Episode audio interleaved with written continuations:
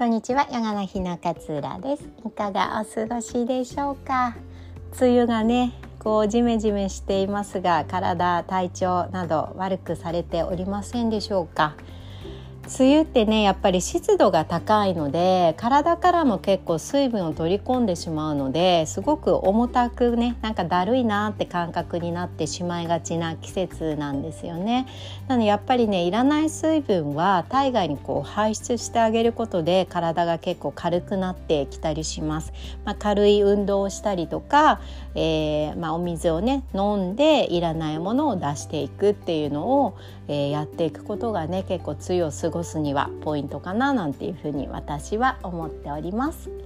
え今日は、えーと、ジャーナリングのお話をちょっとシェアしたいなというふうに思っております。あのがん告知された時から、まあ、今までね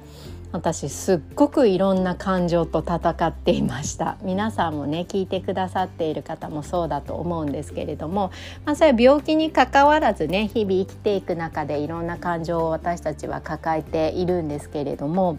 なんかこう悲しみの感情例えばね乳がん告知された時って悲しいとか、うん、まあこの先の不安とかなんで私だったんだろうっていう思いとかいろんな思いが渦巻きましたよね。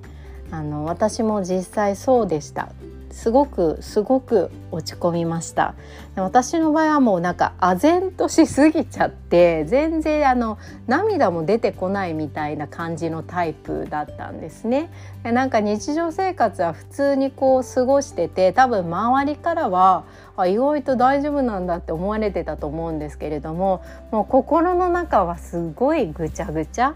ちょっと考えちゃうと不安になっちゃうしこの先どうなるんだろうって思っちゃうしヨガの先生をこう続けていくことができるんだろうか胸がなくなるってどういうことなんだろうかってもうわからないことだらけでもう不安にがんじがらめになっちゃっているっていうような感じでした。それはね手術終わってもまあ例えばあるタイミングで再発したらどうしようかなとかやっぱり何かの検査をする時っていうのは緊張しますよね。この間すごく久しぶりに半年以上ぶりにエコー検査したんですけれどもやっぱりあれすごく緊張しました私。なんか鎖骨のあたりとかリンパのあたりとか、ま、すごく丁寧に先生が見てくれるんですけれどもあの移転転移してたらどうしようとかね。なんか反対のおっぱいに見つかったらどうしようとかやっぱりまだまだあの回復して回復したんだなって思ってたけれども不安っていうのは心の中にこう住んでるんだなっていうのは思いました。で私のおすすめはこうジャーナリングなんですけれども、まあ、に簡単に言っちゃうと日記です日記なんですあの心のモヤモヤ不安っていうのを一回外に出してあげるっていう作業を踏むことをおすすめしております。というのは外に出してあげると一旦少し上の目線から見れるんですよね。あこれ以前感じてた不安と同じ不安かもしれないとかあこれ昔起こった全然別の環境で起こった出来事だけれども私が心に思ったことって一緒なんだなとかっていう風に一回外に出してよいしょと 心の外に出してあげて文章にして眺めてくるとなんかね見えてくるものがあるんです。でもそれをやらないでなんだかモヤモヤの正体がわからない不安の正体がわからないなんだけれどもずっと心の中にそれがいる。ずっとそのそれとともに生活をしているってなんか聞いているだけでもあんまり良くないなって思いませんか？不安と。しかもその不安が何なのかがちょっとこう明確ではない。説明がしにくい。実態がつかみづらいっていうものと一緒にずっとずっとこう生活をしていくってなんかこう健全ではないようなイメージがあの伝わるんじゃないのかなっていうふうに思うんですけれどもなので一旦心の外によいしょって出してあげることがすごく大切なんです。でねあの理路整然と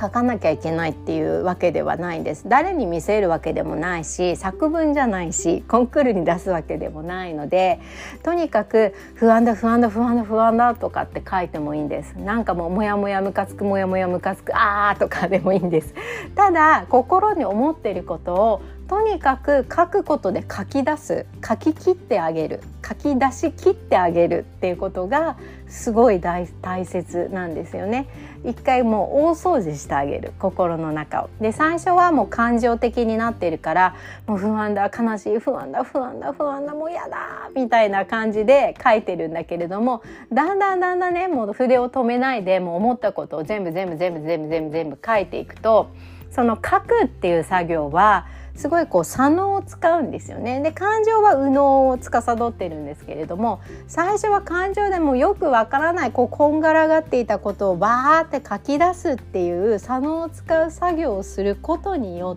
ってこうバランスがだんだん取れてくるんですよね。最初は感情だけだったけれども書くっていう左脳を司る動作を入れることでその感情が少しずつなんですけれども整理されてくる文章になってくるんです。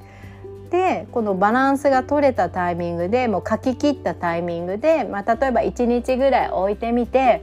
よいしょってノートを眺めてみるとああそっかここの部分に私は不安を感じていたんだなんとなくモヤモヤしてたけれどもこの1点だけだとかっていうのが見えてくるんですよ。そうするとじゃあここは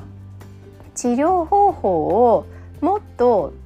詳しく説明してくれる人に説明を受けようとかって思えてきたりするんです。例えば先生がなんかうにゃうにゃうにゃはいもう全摘ですね。はい。手術いつ日です。みたいな。ドライの先生っていらっしゃるじゃないですか。ね。あのまあそれが仕事だからね。仕方がないんですけれども。そこにモヤモヤ感じてたんだ。そのがん自体に不安を感じてたんじゃなくて先生がきちんと説明してくださらなかったことに不安を感じてたんだとかっていうことがこう見えてくるわけなんですよ。そしたら例えばねセカンドオピニオンしてみようとか経験者の人に聞いてみようとかそれ専門の看護師さんに聞いてみようとかねあと患者の会に出てみようとかっていろいろやれることがそこから出てきてそうするとなんだかわかんない不安だったモヤモヤが糸がねこんがらがってた糸がスルスルスルって溶けていくように分かってくるんですよね。っていうのがジャーナリングなんです。で私は結構ねそれをがんの最中はやっていました。今までもねもちろんあの別に病気に関わることじゃなくて なんか例えば夫にイライラしたことがあったりしたらなんだろうこのイライラの感情はどこから来るんだろうとか思ったら書き出します。例えばですけどなんかその感情を持ったまま私一緒に寝るのが嫌なんですよ。その患者と一緒に寝るのが。なのでもう書き出し出し切ってからちょっとすっきりしてから寝たいんですよね。そうしないと朝目覚めた瞬間っていうのもああ昨日イライラしたなとか思って目覚めるの嫌じゃないですか新しい一日がスタートするのに。なんで私はなんかちょっと引っかかっているもモヤモヤしてるっていうのは全部出し切って書き切って心の外に全部一回出してから寝るっていう風にしています。でジャーナリングはねそれにすごくねあのとても大切ないい手法なんですよね。この感情を一回外に出して自分の感情と距離を置いて眺めてあげるっていうのがすごくね大切だったりします。感情の渦の中にも入ってしまうとただ悲しいただ不安だもうよどうしようもなく不安だみたいになってってしまうので感情の波の渦の中に自分は入り込まない。どちらかというと海岸から眺めていてああ今こう悲しみの波が来ているなーっていう風に観察してあげる。そうするとね心のこう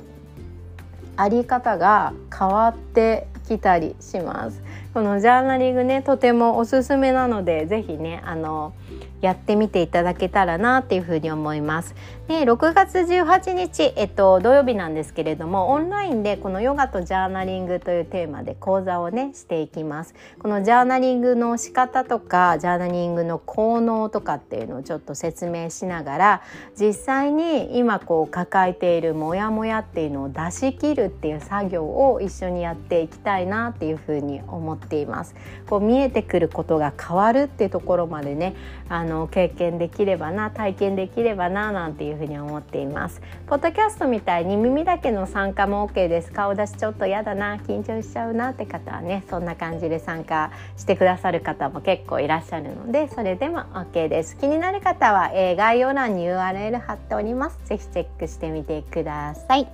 では今日もあなたらしい穏やかな一日お過ごしください。さようなら。